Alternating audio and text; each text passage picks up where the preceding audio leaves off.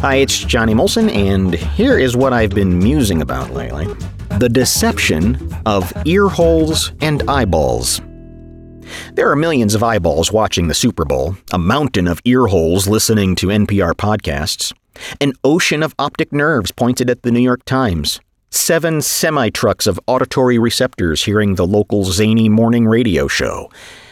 So what? Getting your ad in front of the most people is the top priority of businesses, but it should be the third thing on your list.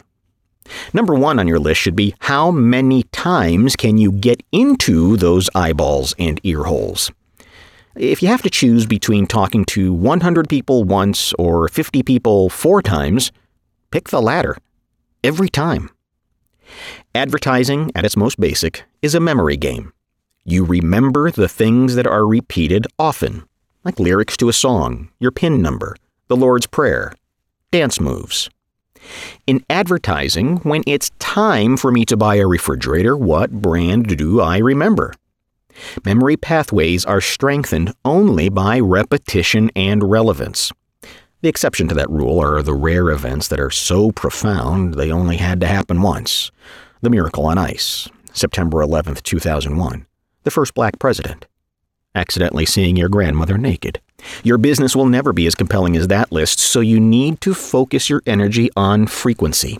How much advertising can you buy so you can get to the same eyes and ears repetitively and relentlessly? Like any relationship, it will take several dates before someone falls in love with your business. If you play the field and date as many people as possible, you'll never make the sale.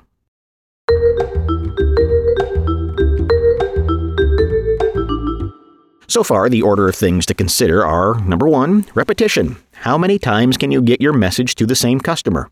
Number three, audience size. How many potential customers can you reach? Number two would be a target segment. A segment is a collection of people with the traits that qualify them to be potential customers. This is not the same as infernally useless demographics. Stop talking about demographics and stop letting people tell you about demographics. The amount of usable advertising information you can get from demographics is borderline non existent. Think of a segment as like minded customers. Homeowners are 100% likely to have plumbing. People with stomachs are 100% likely to get hungry during the day. Bras will most likely be purchased by women. But but but but people with stomachs could be anybody. Yes. Yes.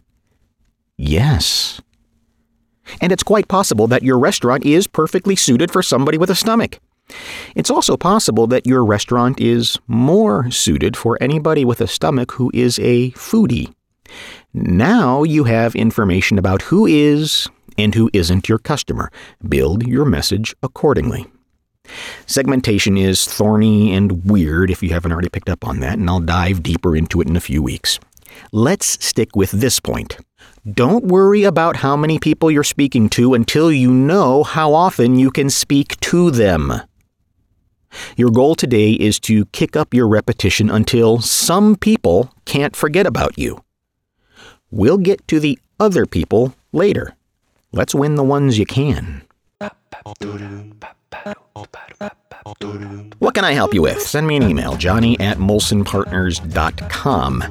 Uh, one thing that will be very helpful for you is coming up this fall. It's called Brand Kamp, and it is how you can finally stop wasting money on your advertising. We're going to build a marketing plan for you.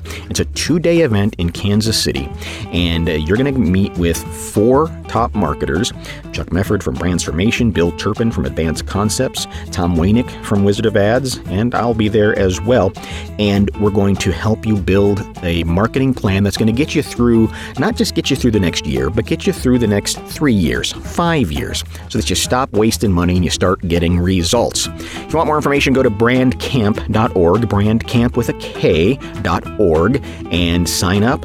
Buy your tickets now because the prices are going to be going up pretty soon. In the meantime, make sure you subscribe to this podcast if you haven't already. It's available where all those podcasts happen to be. And I encourage you to keep musing about marketing. That's what I'm doing.